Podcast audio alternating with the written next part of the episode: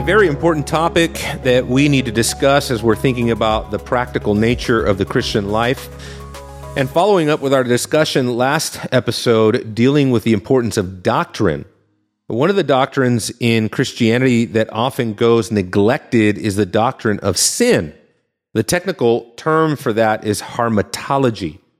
And the doctrine of sin is super important when we're thinking about practical theology or pastoral theology because as Sinclair, Sinclair Ferguson is going to go on to point out in this book, before we fly to the doctrines that people tend to want to talk about God's grace, God's mercy, God's love, those kinds of things.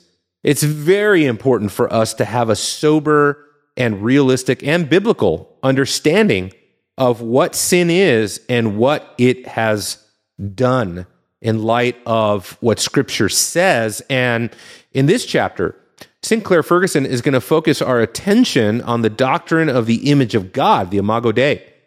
And in focusing in the doctrine of the image of God, he is going to talk about what it means for sin to deface the image of God such that the image of God really doesn't function the way it ought to anymore. It really becomes an anti God image. And so, super excited about this episode. This, um, uh, th- these points that are made in this chapter are really, really important, critical. I think there's a lot of misunderstanding about sin in our church age today the church um, culture in which we're living today, a lot of people have sort of unbiblical notions about what sin is, unrealistic notions about what sin is. Some people are paranoid about sin uh, in ways that are unhealthy and unbiblical. And so hopefully we can help kind of uh, untangle a lot of these misunderstandings. But as we do that, uh, once again, I am joined by two uh, great guys, uh, my dear friends, Mike Thiemann, Kevin Moore, back for another episode of Christ and Kingdom.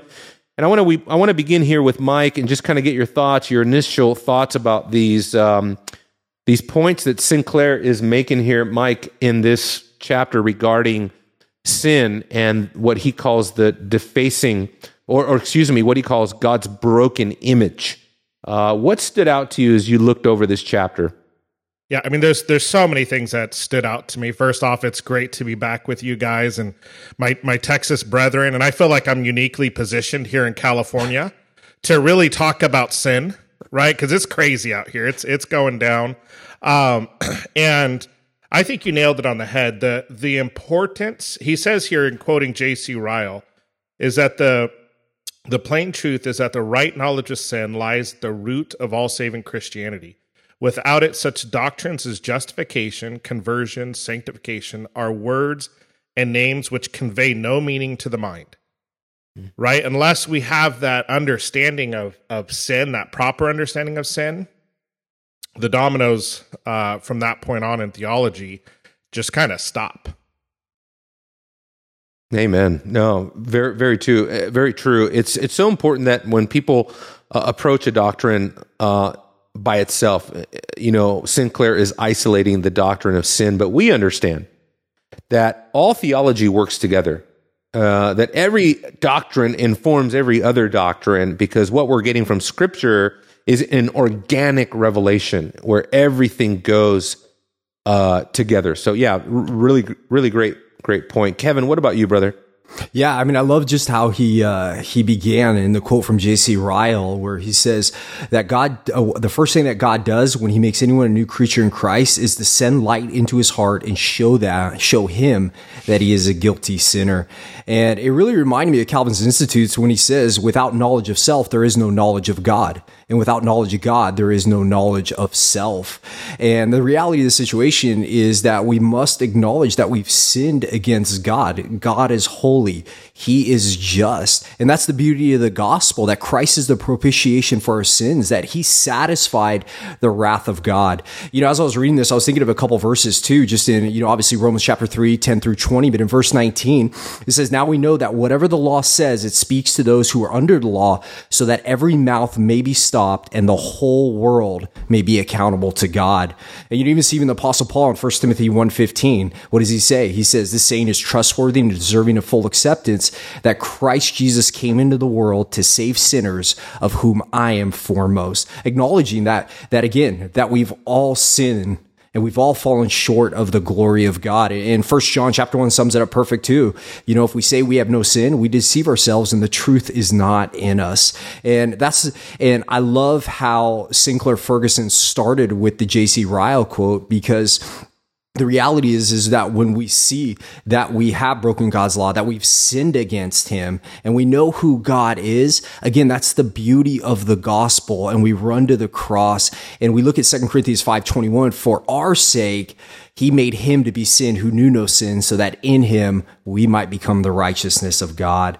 And so I love again how he starts with this and talking about sin because again, if, if we just begin with Jesus died for you, I mean, that's just a modern message that a lot of people, you know, pastors or, um, you know, you can go to evangelical crusades. They'll just say, come to Jesus. He loves you. But again, we have to see and we have to acknowledge that we've sinned against God. Amen. No, that's that is so good, and I love the way that Sinclair Ferguson begins talking about the logic of the gospel, and really begins to uh, put the meat on the bones of the gospel, so to speak, because it, it's really important for people to really understand where does the gospel come from, right? That the love of God and the grace of God and the mercy that is given to us through Jesus Christ is not some arbitrary thing. Uh, it is not that God is simply uh, wanting to show us favors and just arbitrarily Uh, dispensing some sort of benevolent action upon us. But it really requires for us to understand how the logic of the gospel works. And so, what what did you guys think about that? Because he he makes a statement at the bottom of page nine where he says we would still need the love and the tenderness of God even if man had not fallen into guilt and corruption, and I take that there to be that yes, we would have experienced the love and tenderness of God, even if the fall would not have happened.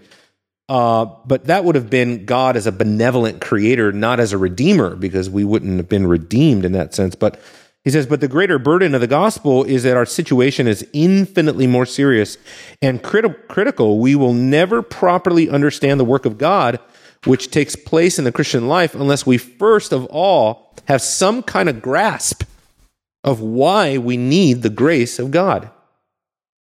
And so, Mike, what did you think about that that section there?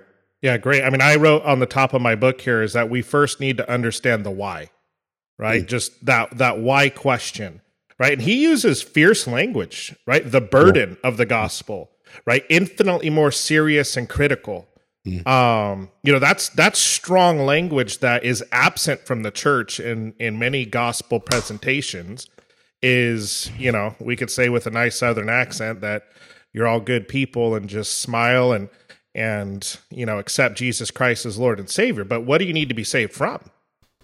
Like what is infinitely more serious and critical, mm. right? Unless we have that weight of the criticalness of our sin, the criticalness of our condition, the four points that he's about to go into and and break down that are are massively burdensome mm. and deadly, right? Like mm. that's, you know, it's deadly, right? Sin brings death, right? The penalty of the the the fall from the covenant of works, the that we we failed that is death. Right? What do we need to be saved from? Mm. You know, unless we have that why question answered, well, the gospel doesn't make sense. That's the large logical starting point. Hmm. Yeah, absolutely. I mean, when you think about it, we're we're saved from God and for God. I mean, we are saved from the holy and righteous wrath of God that Christ paid that penalty on the cross for us. Again, he was a propitiation for our sins. And so as you as you said, Mike, that's uh that's what often the gospel message is today in, in many churches today is, is come to Jesus. He loves you. And you know, an individual might think to themselves, look, I've tried sex. I've tried drugs. I've tried alcohol. I've tried it all. Why don't I give Jesus a try? Yeah. But as you know, you've heard this illustration before too, but it's like going to the doctor and it's like, take this pill. It's going to cure your life. And okay, well, why do I need to take that? And so I love what you said there, Mike, is, is we need to know why. But if the doctor comes in and says, you're going to die in 24 hours, you need to take this pill, you're going to gladly take the pill. And you know, and obviously Galatians talks about that. The law is a schoolmaster that brings us to Christ. And we see our sin, we see the holiness of God, we see who he is, and the grace of God is so magnified that God is so gracious, so kind, so merciful that he would send Christ to pay the penalty that we uh, obviously to pay the penalty that we deserve. And uh, what a beautiful truth that is. And, and that's the glory of the gospel. That's the good news. Mm. And unfortunately, again, today, there's so many different approaches you know, to the gospel message, to Christianity. And so I know some of those could be um, just that moralistic, therapeutic approach to Christianity today. And um, again, it's not the gospel message, though. Yeah, we ha- we have a gospel message, I think, in our American Christianity that is more of a self help gospel. Right? Is just you you you're, you're just degrees off, and if we could just correct the degrees, kind of move the scale a little bit, right, in in a moralistic way or in in some kind of way, th- then you're going to be better off, right? Emilio, yeah, bring it. What do you think about that? no, I think you're. I think you're. I think you're totally right. I, I just think that as as we look at the logic of the gospel, when we think about why the gospel is so important and why we need to understand the basis for the grace of God, the love of God, the mercy of God, if we don't do this, um, what ends up taking place of the true gospel, the, the, the real burdens of what Sinclair Ferguson is talking about, is you're gonna you you what you're gonna do is you're gonna produce moralist ultimately. You're gonna produce people that conform to an external ritual or an external practice, or they just live their lives kind of uh, uh, going through these religious duties, these sort of, you know, as they say, going through the motions, going to church every week, listening to a sermon, right? And what happens is that that results in a cheapening of Christianity. And ultimately, it's a deficient, unbiblical spirituality because anybody can engage in the art of therapy. Anybody can get involved in psychology. A- anyone can tell you techniques on how to become a better version of yourself. We, it's like we hear that tagline everywhere today in evangelicalism. People are saying to be the best version of yourself, you need to add this and this and this and this. Now that sounds a lot like what you hear from self-help programs in the world. That sounds like what you hear coming from, you know, Tony Robbins or, you know, uh, Jordan Peterson or something like that. It's, well, you can become a better person if you just address these character flaws that you have. Or if you add these rituals to your life, if you become more faithful in your finances, if you begin to tithe more faithfully, right? If you surround yourself with more positive thinking people, that that's not Christianity yet. you're, you're, you're not at Christianity yet. So far, all you have is psychological therapy. And ultimately, where that leads to is a unbiblical position of the self, which is ultimately this autonomous sort of uh, you know, rebellious, sort of selfish, narcissistic approach to who you really are before God. And that's why it's important, you know, that uh, what Sinclair is going to focus on in terms of the different aspects of what sin really does to us is he focuses on how sin actually truly affects us.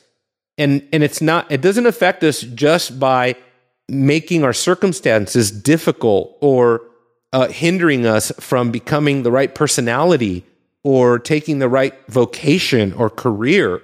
Again, those are all things that anyone can add to their lives. You know, um, I don't know if you guys know this, but Scientology um, has recently launched their own TV channel on cable.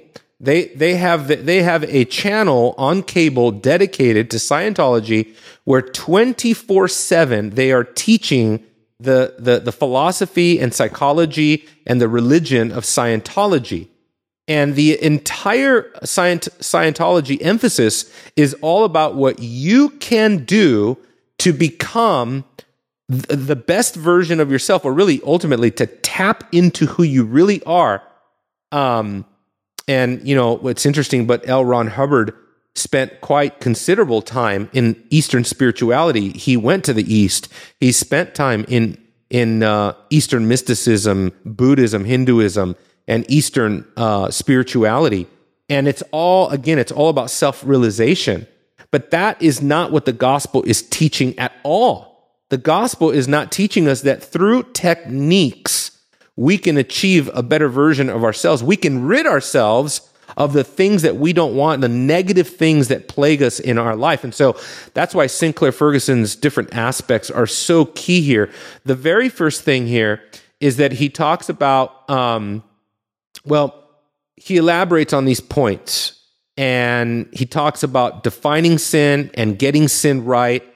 And so I don't know, Kevin, I wanted you to talk about that. When we think about what sin is, why is it important to have a biblical uh, definition of sin? It's so important because we can say, well, sin is ugly. Sin is sin is suffering. Sin is you know um, uh, murder. But we we can't just talk about different aspects of sin. We need to actually define what sin is. So yes. why don't you why don't you just dive into that? Yeah, I would start at 1 John 3 4. The Bible says sin is lawlessness. And I love how uh, Ferguson, Sinclair Ferguson defines sin too. He says this He says, Sin is missing the mark of the goal which God has appointed and falling short of the glory of God, which we were created to enjoy. And again, I mean, if we give another definition, we go to the Westminster Shorter Catechism, which is sin is any one of conformity unto or transgression of the law of God. And, you know, as R.C. Sproul says too, we commit cosmic treason and we have to know what sin is. We're under the holy and righteous wrath of God. We have rebelled against him and we deserve his punishment. But again, that's the beauty of the gospel that Christ came, lived the perfect life, died on the cross, took the punishment that we deserved and rose from the dead. And, and looking at that and, and understanding again what sin is, is it, it paints it gives us the picture the beauty of the gospel. Um, again as we as we've talked about is we have to know what sin is if we're going to embrace the gospel. We can't just say oh jesus just died and well why? Mike you talked about that earlier. Well why? Why did he die and that's that's an important thing that we must understand. And I think Sinclair Ferguson does a great job of that. And even goes on talking about the image of God and how we have defaced that. And so, um, I want you want to elaborate on that too, just that section about the image of God and how that's been defaced as a result of sin. Yeah, yeah. I think you know the image of God. I think first has to be properly defined, right? Just like sin, we need to understand God's image. And I think for a lot of people in evangelicalism and Christianity, uh, when we think about God's image, a lot of times we might think about the image of God having to do with man having, uh, you know, dignity and worth and meaning, and that man was created in God's image. Therefore, uh, man is like God in many ways. Uh, that's actually kind of like a textbook definition you'd find in Wayne Grudem or Berkhof, for example that man is like God in many ways. He is a rational being. He is, you know, he possesses a spiritual component to his to his nature, and all of that is fine. But the net, you know, I love what Sinclair Ferguson says in uh, in, in page 10 of this chapter, when he talks about the image of God at the bottom of this page, he says the image of God probably means that God originally made man to reflect his glory, his holy character, and his position as bearing bearing rightful rule over all of his creation. And this, this is great. And this actually ties into a much deeper uh, theology about the image of God. But y- you think of our world right now and what people in the culture right now are selling. Almost everywhere you look, whether it's politics, entertainment, uh, you know, technology, media, uh, you know, fashion, whatever. Everything has to do with obtaining some sort of meaning and value for yourself. That if you only engage life in this way, then you will truly come into a self awareness of who you are. So the image of God tells us who we are. And who is man? What was man created to be? And I'm so glad that Sinclair will take us to uh, Genesis to emphasize this. But at the original creation order, the original Genesis design, we understand that Adam was created to be God's representative, but he's also created to be, uh, in a sense, a king under God, a priest under God, a prophet under God. And therefore, Adam, created in God's image, when the image was working and functioning rightly, we have creatures that are created in God's image and are to be God's representatives of his glory as they function along the lines of a prophet, priest, and king of God in his world, in his sanctuary, in his temple, and that we are to minister in his temple, that we are to spread the glory of God abroad and throughout all of the earth for the sake of God. And so, talk about meaning. This world will not give you any purpose whatsoever that can even come close to what we were actually created for, which is to be God's representatives, his prophet, priests, and kings who spread the knowledge of him everywhere as we conform to his law. God is conforming us to the image of God. Um, Ephesians chapter 4 and Colossians chapter 3, for example. Colossians chapter 3, verse 10, for example, telling us explicitly that to be in God's image means that you have a right knowledge of God. You have a right knowledge. Ephesians chapter 4 tells us that to be conformed to the image of God means that you have righteousness and holiness. And so, um, this is what a lot in, in Reformed theology has been drawn out that the image of God has a lot to do with creatures being in communion with God and having a right knowledge of God and religious fellowship with God. And that now, because of sin, has been distorted and can only be restored through Jesus Christ. And so it's so important to understand that the image of God is much, much bigger than just telling us we shouldn't commit abortion, murder, right? It's not just that uh, the, the image of God is telling us that human beings have worth and dignity it's a religious uh, it's a religious phenomenon from beginning to end. It's a God centered, God ordered, and God ordained thing. And, um, and, and so I don't know. That's where my mind goes when I think about the image of God. Mike, you want to add something to that? Yeah, I think that that was glorious. And I think we do well in our theology to have a good grasp that the image of God description is more than we're just creative beings too. Right? There's often such a simplistic definition, but there is a, a high and, and lofty purpose and communion and fellowship and, and religious uh, affections, religious, you know, uh, involvement between the creature made in the image of God and our, our creator. Now, but Genesis 3 happened. Right? And and then Sinclair goes on. Right. You know, to be like, okay, now he's asking some important questions, right? That that are naturally follow. The fall happened. What happened to that image? What what was the outcome? And he says theologians, middle of chapter or middle of page 11, theologians have often discussed the interesting questions here. Does scripture teach that man is no longer uh, in the image of God? So is that is that the direction we want to go? That due to the fall, man is no longer uh, representing in the image of God, or does it suggest that the image remains, but it is it has been grossly defaced? Um, and then he kind of takes the gloves off here in such a great way that I was so glad he did. And he says, in many ways, that is an even more tragic prospect, right? And and that is ref- he's referring to is that the image remains, but has been grossly defaced. It hasn't been removed, it's just been grossly defaced. Then he says, We might well be justified in thinking that there could be no greater disaster than that the likeness of God should be exterminated. But in fact, there is. What if the image of God in which his greatness and glory are reflected becomes a distort, distortion of his character.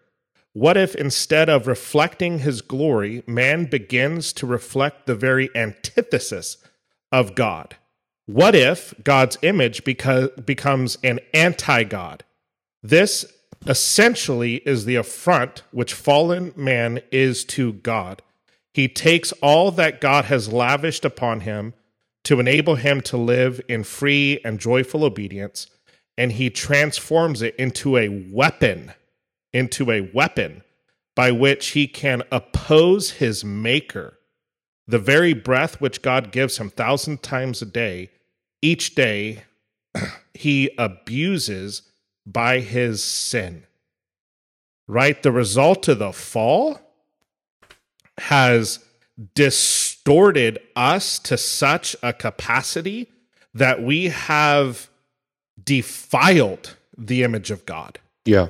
Right? Like, whoa, right? Mm-hmm. That that theology of just that depravity and what the fall, what Genesis 3 has done to us, he just takes there to a super, superlative degree.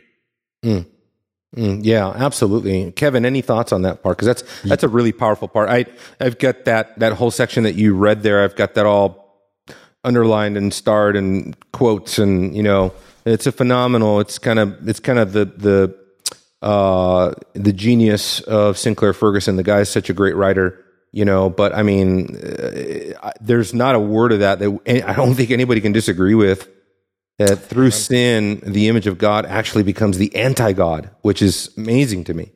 Yeah, you know, Mike, you read it, but um, I mean, the thing that stood out to me, especially in in this uh, on this page, is he takes all that God has lavished upon him to enable him to live in free and joyful obedience, and he transforms it into a weapon by which he can oppose his Maker. And then again, you read this too, the very breath which God gives him thousands of times each day, he abuses by his sin. And I thought it was just a great segue into the next section too of a man under the dominion of sin and death. And, and as we talk about total depravity, that, that man who is dead in sin is not able to convert himself. You know, you think Ephesians chapter 2, verse 1, you are dead in your trespasses and sins.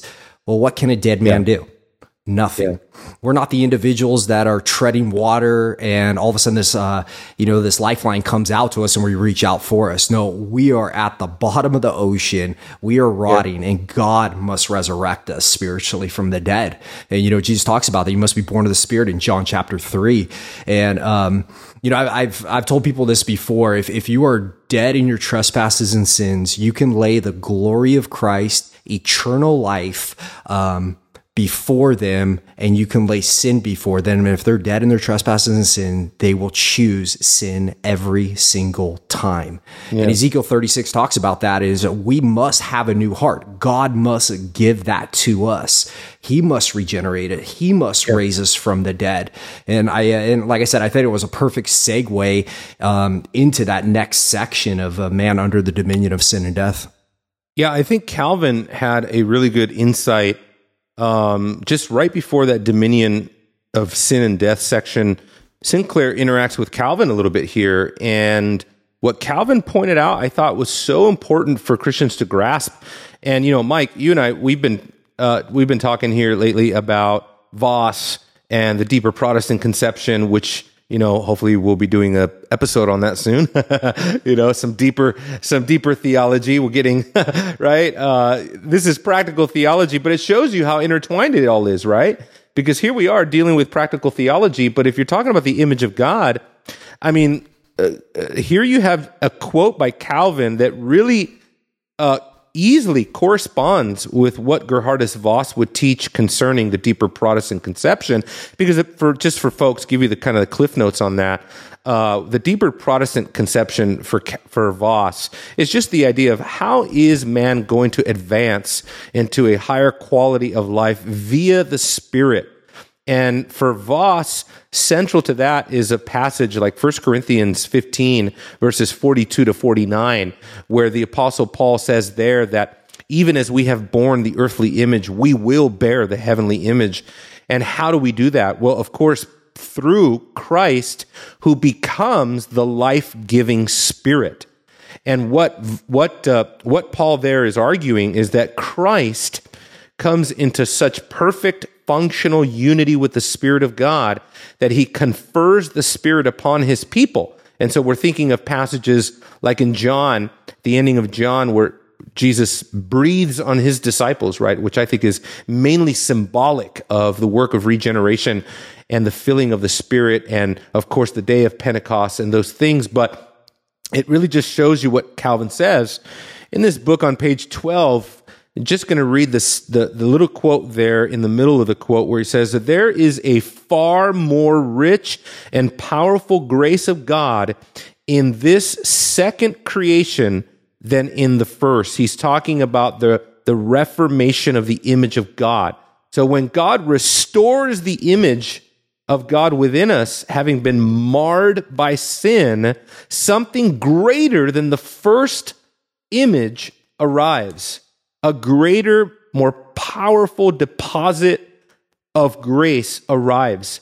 And in fact, that corresponds perfectly with 1 Corinthians 15 because Paul is arguing in 1 Corinthians 15 that the earthly image, the, the image that we had in Adam, even, right? And, and the implication is that even in 1 Corinthians, we're talking about Adam before the fall. Before the fall of man into sin, that in contrast to the new image that we're going to have in Christ, that image is like death, Adam's image, and the image of Christ is such such a greater work, such a greater, more superlative reflection of the image of God. I just thought that was a really a really glorious uh, idea to the promise, right? Is that the promise is that as the image of God is restored in man, God is doing such a greater work than anything we have ever seen before, which I think is just glorious. But but let's talk, Mike. Let's talk a little bit about this this concept of of of the dominion of sin and death, because Ferguson obviously speaks to this. And so many people today are totally confused about this in terms of the doctrine of sin, especially as you think about the extent of the tyranny of sin I think of people even in the charismatic, or maybe even more appropriately, like in the Word of Faith and in the Pentecostal world, right? Where sin is kind of more of a curse, like a spell that's over you, like a bad luck charm, you know? And it's and it's not the it's not the kind of systemic issue that Bible the Bible teaches. It's more of a uh, you know it's it's more of a aura that kind of lays over you, and and and and you need to you need to wish it away. You need to wish it off into the cornfield. Kind of yeah. Bind, bind, the devil. You need to bind the right? devil. You know, yep. I said, you know, some people live as if the devil is behind every red light, but the reality is, is this: you need to get up earlier, not to be late to work. That's it. You know, and don't blame the devil for your road rage. You know. Uh, but what yeah. do you think about that, Mike? Just in terms of having a proper understanding of the dominion of sin I, I mean, I think that's just crucial. He he. I mean, he in this second section he gives a, a whole series of verses, and and everyone who commits sin is a slave to sin. Right? There, he he talks about slavery. The Bible puts that in that context. He quotes Romans chapter eight, verse six and seven. Let me just read it for us real quick. for to set the mind on the flesh is death, but to set the mind on the spirit is life and peace. For the mind that is set on the flesh is hostile to God, mm. for it does not submit to God's law. Indeed, it cannot. Mm.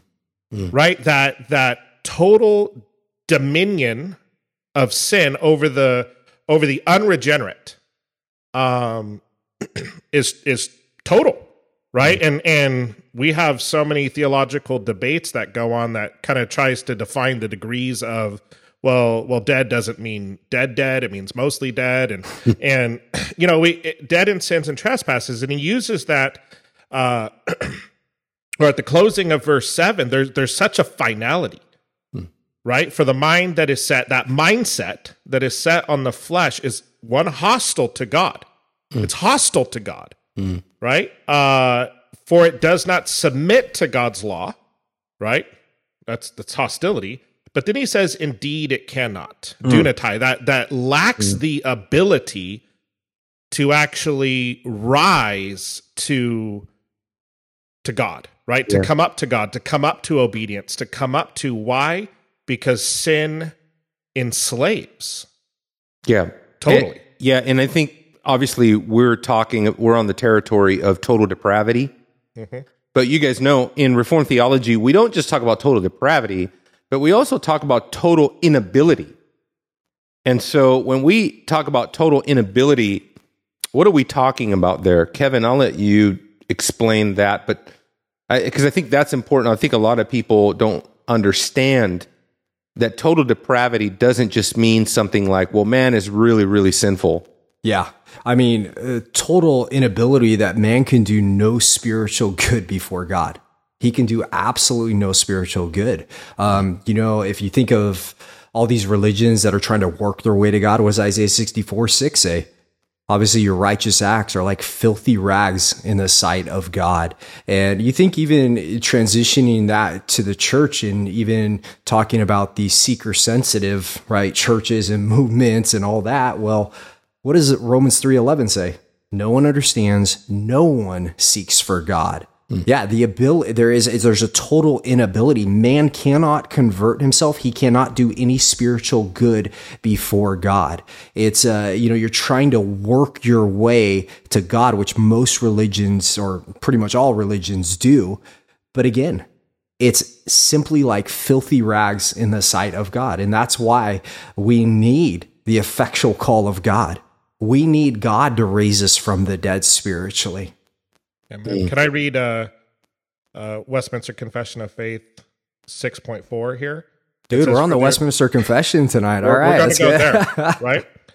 From this original corruption, whereby we are utterly indisposed, disabled, and made opposite to all good, and wholly inclined, wholly inclined to all evil, do precede all actual transgressions. Right? That is the state of of the unregenerate, the unsaved, right? Wholly inclined under the dominion. Um, that's the only choice they have, right? It's just that's their will to follow the Yeah. fleshly man hates. God. Yeah, The you know- unregenerate man hates God. For sure. And, you know, we started out talking about the logic of the gospel, but you think about what this introduces to the equation of Adam and Eve having fallen into sin. And if Adam and Eve therefore inherited this level of depravity leading to inability, right? Then the next thing that comes in, in the text of Genesis, remarkably, right, is not something that Adam and Eve can do for themselves. Uh, they try that, remember? They try to clothe themselves and they were unable to do it, right? And so that this is a perfect picture of the gospel because what comes after the violation of the covenant of works, of course, is the word, the positive word of the covenant of grace. And so immediately upon man's sin and then a demonstration of their inability and their hostility to God. Because remember, they were bantering back and forth. the serpent Lord, you know, uh, and Adam says, No, it's a woman you gave me. you know, this is so they start fault finding, and, and, and instead of taking personal responsibility, repentance, and faith, they begin to blame others, right, in their sin. And God has to move by an act of sovereign grace and give a promise, a solemn covenantal promise that their only hope now, man's depraved and total inable nature, their only hope for their hostility at this point is the work of a mediator who can now come and do what they could not do, namely destroy the works of the devil. And as John John chapter 1 John 3 says, that's exactly what Jesus came to do, right? He came to what? To destroy the works of the devil. And so it is only through the second Adam and the covenant of grace, the work of a mediator, that this depravity, inability, and hostility to God can be overcome. And so I don't know if you want to add anything to that, guys, but I just thought what a glorious place to talk about the covenant of grace because it really shows that's that's the only hope we have. Amen. Miller, let me jump in with a question here. Yep. I, I didn't know Adam, right? Like I w- I wasn't there in the garden. I didn't sin. What? Why is Adam's sin passed down to me? Why? Why am I getting held guilty? Right? This kind of federalism or re, uh, realism, you know, in that sense. What? What? What's the big deal? Why would I? Why would I care that Adam and Eve sinned? How does that affect me? Well, that's a great question. Um, and it requires the mind of Christ, I think, to accept the answer because I think the carnal man will never accept the answer. But the answer is federalism. The answer is, is that God, in creating man in his image, immediately bestowed upon him, in, in the process of that image endowment, immediately bestowed upon him a word of covenant and identified him and singled him out as the covenant head, as the covenant representative for all mankind. Because immediately upon Adam's successful probation and obedience, those same people would be immediately thanking and praising Adam for his obedience and saying, Praise God that Adam did what was right, so that here I am now in paradise, in glory. Though I had nothing to do with Adam, yet because he was my faithful representative, I can now be in paradise with God. And therefore, we like the positive aspect of God's justice, but many people don't like the negative aspects of God's justice, which is covenantal justice, federal justice, because we're told in Romans chapter 5 that everyone sinned in Adam. You see?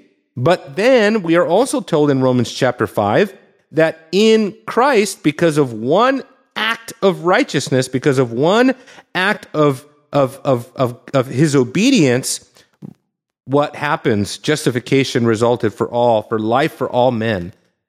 Justification came and all were justified, all, and then life was, was passed down to all men. And of course, we know in the context there that all men literally ref- refers to all of Christ's posterity, all of his humanity, all of his people. It's not universalism, but it is showing us how humanity is going to be moved out of the negative aspects of God's justice into the positive aspects of God's justice.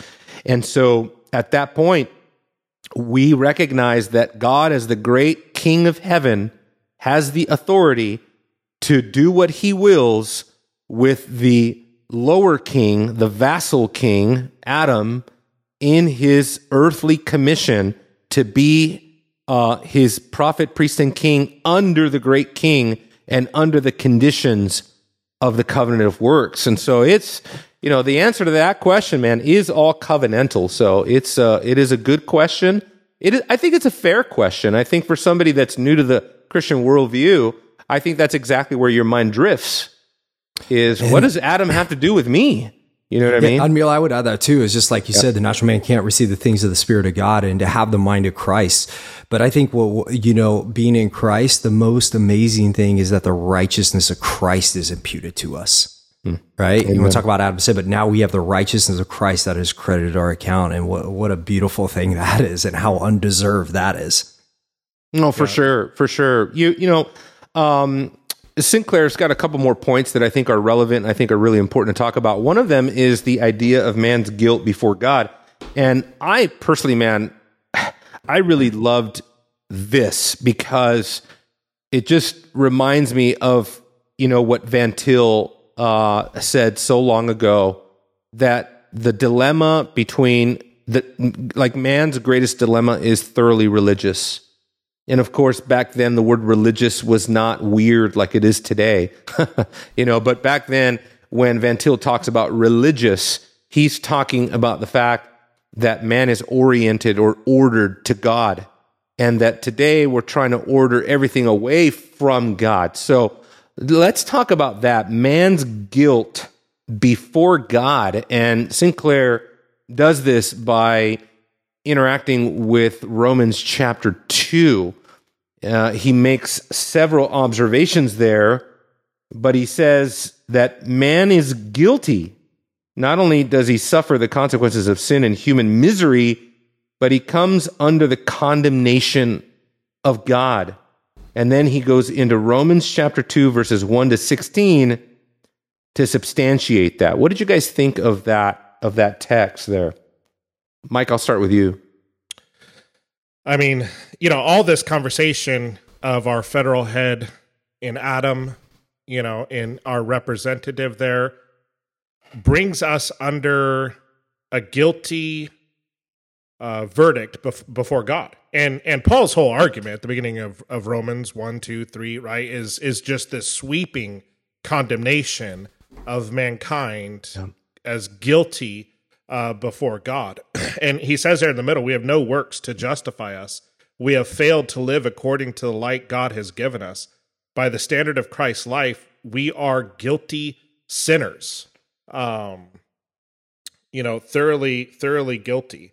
Um, Amen. And so, I mean, yeah, I mean, Romans, Romans chapter two, one through sixteen. I mean, how how deep do you want to get in here? yeah, exactly right. I think I think the beauty of it is that he's you know Romans chapter 2 is all about showing that the verdict of God, right? The judgment of God corresponds righteously with the way that people live. And so that people's lives, right, they will they will result either in praise and glory and immortality, right, and, and, and eternal life. And that your own life, your own conscience, as he says there, as he talks about there in verses 15 to 17, even people who don't have the law of God, they don't have the, the, the, the, written word of God, let's say, but, you know, they're a law unto themselves. There's a principle in operation, even with people who do not have the written law of God, they're a law unto themselves because they know that their conscience is either accusing them or excusing them of things that their conduct is doing. And that conduct becomes commensurate with the judgment of God. Yeah, God and so that God's judgment is absolutely just in the end. Any thoughts, Kevin? Yeah, I mean, I loved uh, Sinclair Ferguson's the last paragraph that he has on the section of man guilty before God. And he says this: Paul does not mean that man men feel a great sense of guilt. Whether they do or not is beside the point. He's describing the divine verdict, not the human psychology. Mm. But something yet more terrible accompanies this verdict, for on his shoulders comes the wrath of God revealed from heaven against godlessness and wickedness. Apart from Christ, says the apostle of love, the wrath of God remains. And reading that, yeah. reading that paragraph there, it just made me think of, um, you know, Romans chapter one. I mean, it's evident creation testifies, right? Ecclesiastes 3, he's placed uh, eternity in man's heart. In Romans chapter 2, as you said, he's given every man a conscience. And just when he said it doesn't, doesn't mean that men feel a great sense of guilt. I think of those that have suppressed the truth or their conscience have become seared. It doesn't matter what you feel according to human psychology. It's the truth of the matter that you are under the divine judgment of Almighty God. Yeah, when you when you begin to see the true burden of man, even just at a pastoral level when you start counseling people and trying to walk people through their problems, right, as a Christian. This this really needs to be kind of the big picture that we give people to to to help them to understand that their circumstances is not the true burden that they have.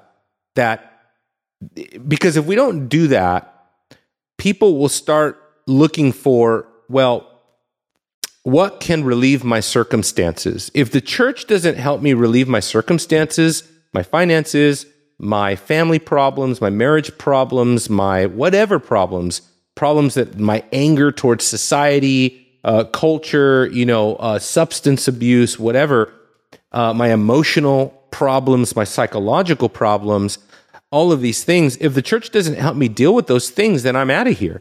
I mean, that's really what's going on in the minds of a lot of people. It's our jobs as ministers of the mysteries of God to bring them back to no, you, that's that all of that that you just described there is all horizontal. And you have forgotten the vertical orientation that you really have in this life, which is before God. So super important there um, but man, I mean, we can spend all night talking about that. But we do have one last section to get into. Mike, did you have anything you wanted to add to that, brother? Because I know that's a super important part, but no, I mean, I, yeah, we could add tons of stuff, but I, let's let's move yeah, on. Yeah, yeah, I mean, the last Satan. Yeah, I think the you know the last one was was really good because I think it's one. It's kind of like the doctrine of sin, right? The doctrine of demonology and the doctrine of Satan is also vastly misunderstood, you know, abused, or outright. I mean, just avoided altogether. You know, a lot of Christians don't even know there's such a thing called demonology, right? right? Uh, especially in our culture, where increasingly now in our culture, demonology and stuff like that is either in some kind of zombie movie or exorcist movie or right? Or you know like we saw in the grammys right? Um, our culture is now glorifying satanic activity and demonic activity overtly glorifying it. But yet we fail to understand that in fact as a result of sin and the defacing of the image of god man is squarely under the dominion of Satan. And where do we begin? Mike, where do you want to start talking about man being in the grip of Satan? Yeah, well, I think you know. First off, I, I amen to everything you said. We kind of a few minutes ago jokingly, you know, we're talking about you know Satan behind every stoplight and stuff, and and we could be accused of, well, we don't believe there's a spiritual element to this. And I was so glad that he actually put this section in here because there is an enemy and there is a, a warfare going on in Ephesians chapter 2, uh, verses 1 through 1 through 3 and 1 through 4, you know, four, chapter, verse 4 giving us the answer. It says, And you were dead in sins and trespasses in which you once walked, following the course of this world, following the prince of the power of the air, the spirit that is now at work in the sons of disobedience. There's an active spirit of the prince and the principality of this air, among whom we all once lived in the passions of the flesh, carrying out the desires of the body and of the mind, and were by nature children of wrath, like the rest of mankind. And that verse is answering everything we've been talking about of, of condemnation of everything we've done. And then it gives the but God and praise God for that but God in mm. verse 4 being rich in mercy because of his great yep. love with which he had loved us right and, and he goes on to to talk about salvation which is the closing closing uh, section of this book but i'm so glad that he he included this last section in here because it is important to realize that the unsaved the unregenerate person is in slavery to sin and under the power of the prince and power of this air yeah, for sure. And before Kevin goes here, I just want to back up a little bit. I'm glad that you read that passage there in Ephesians because I think we really, really underestimate the potency of that text. Um, that what Paul is giving us there is truly a fundamental, systemic, sweeping commentary on the present evil age. And so this is somewhat of a parallel to Galatians chapter 1, verse 4, and, and, and Christ having redeemed us out of the present evil age. And almost as an exposition, because there in Galatians chapter 4, he doesn't define what do you mean the present evil age? What does that mean? He defines it here and he reminds us that the present evil age operates in such a way that we're looking at the world in a course in which it follows. There is a course, a direction, there is a thrust, there is a uh, there is a governing disposition that governs the way the world works, and that is tethered to the prince of the power, and then it says here of the air, all of which has to do with spiritual, dim- interdimensional theology. That there is a demonic realm, right, that is at work. You know, we know about First John chapter 5, I think it's verse what 19 or 20, right, that says the whole world is in the lap of the evil one. And so this could be a really useful text, and I've often used it in eschatological context just to talk with people that have an exaggerated eschatology and thinking the world's going to get better and better and better, right? And that if, if Christians are just more positive, if we're just more positive about things, then maybe we'd be useful in this world and can actually change things in this world. But you got to remember until the very end, until the very end before the Lord comes, the world and the and the church never the two shall meet.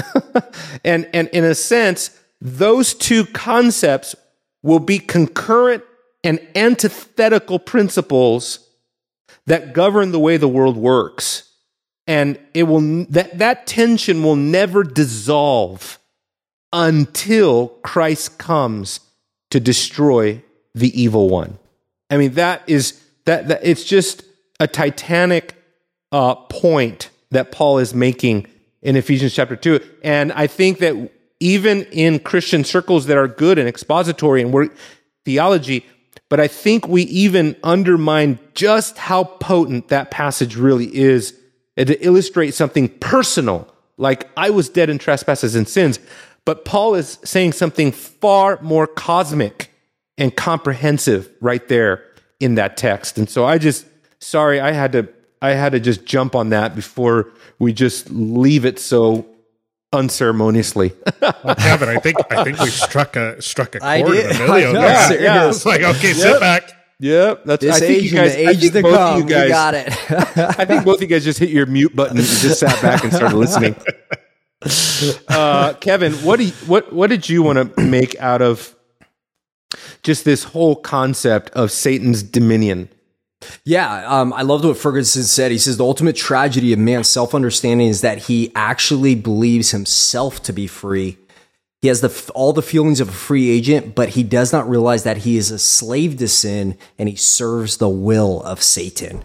And again, man who is dead in their trespass and sin serves the will of Satan. But I love how Ferguson then transitions to the gospel. We've talked about sin. We've talked about uh, the image of God being defaced. We've talked about how those that are in, dead in sin, um, how they rebel against God and they actually use the breath that God gives them to, to speak against him. Their lives go against what he has commanded. But I love how, how he transitions to the gospel. And he says this, what then are the basic needs which are met in the message of the gospel? And I love how he connects it to what we've just talked about. He says we need recreation by Christ in order that the image of God, once distorted by sin, may now be restored. We need deliverance from the dominion of sin in order that we may live freely for God.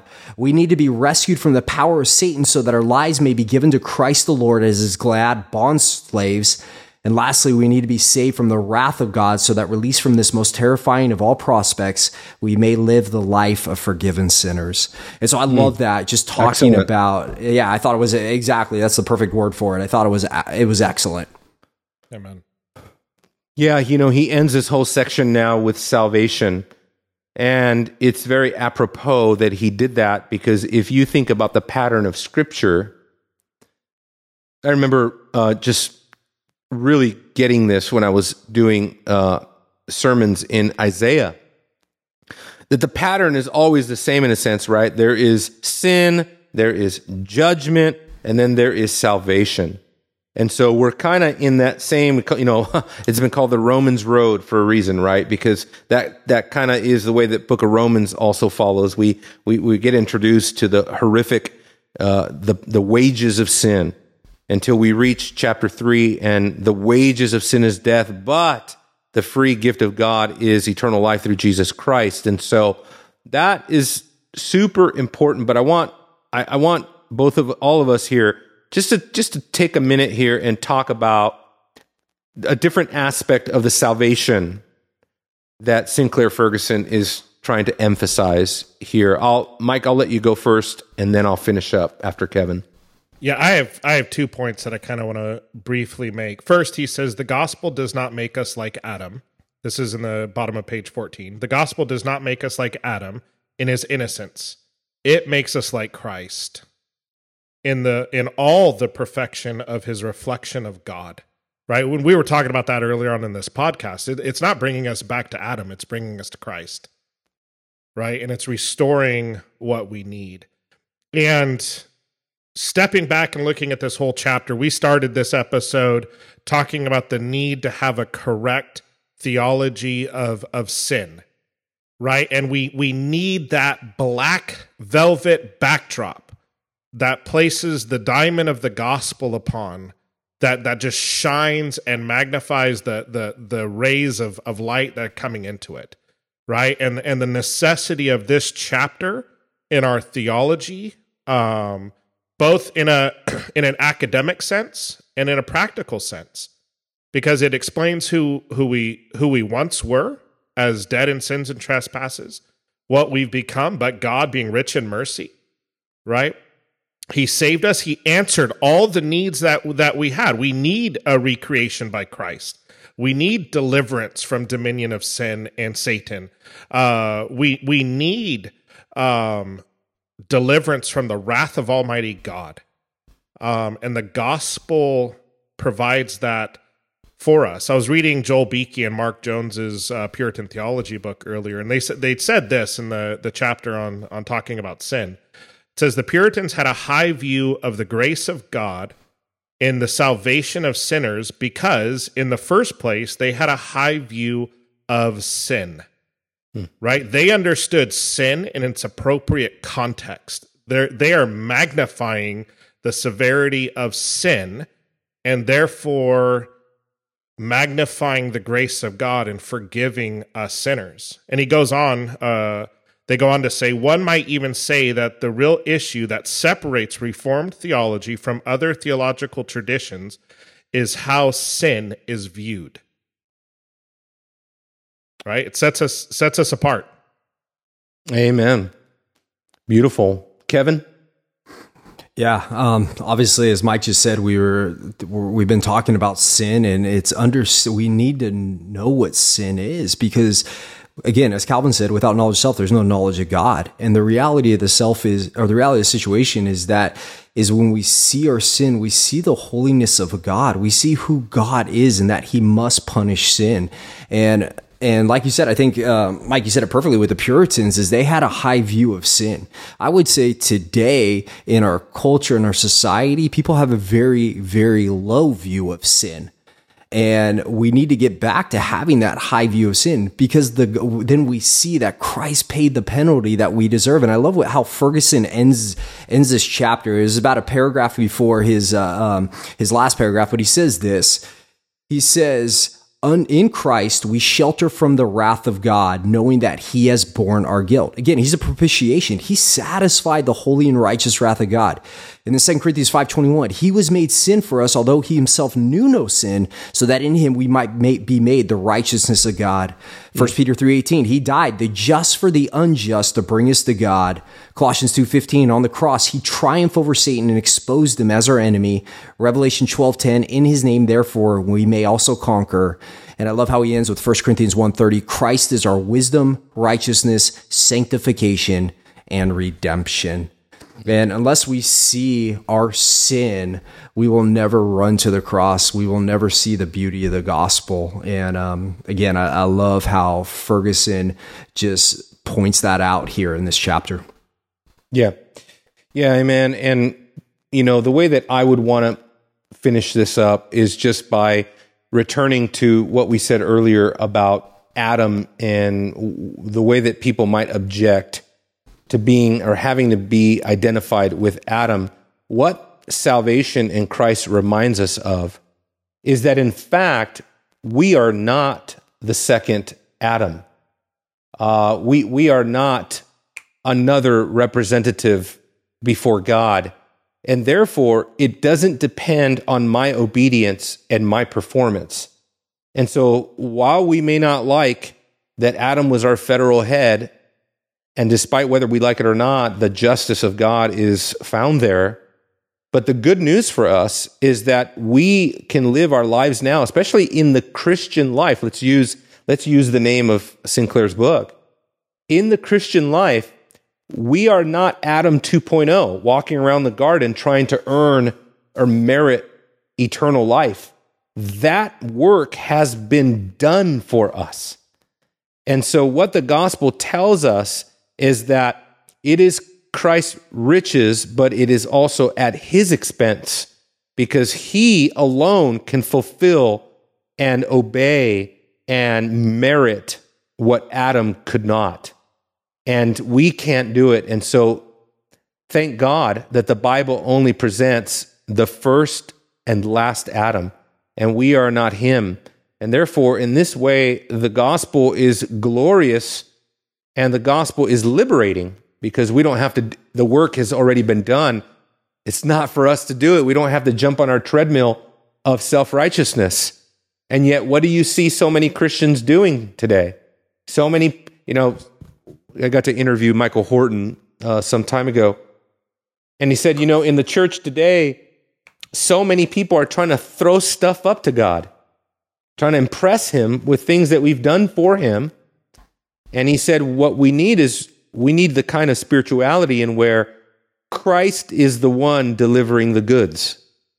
And that's exactly what this book reminds us of is that Christ alone can and has delivered the goods based on his perfect life. So, right on, guys. Awesome episode, awesome chapter. Really looking forward uh, to the next one. Don't know if we're going to jump uh, immediately into the next one and talk about the plan of grace that Ferguson uh, focuses on, but one way or another, we'll tackle something, and I'm sure I'm sure it'll be great. So great to great to be with you guys again. God bless you guys, and for our audience, thank you for listening in. Make sure and tune in next time for another episode of Christ and Kingdom. God bless.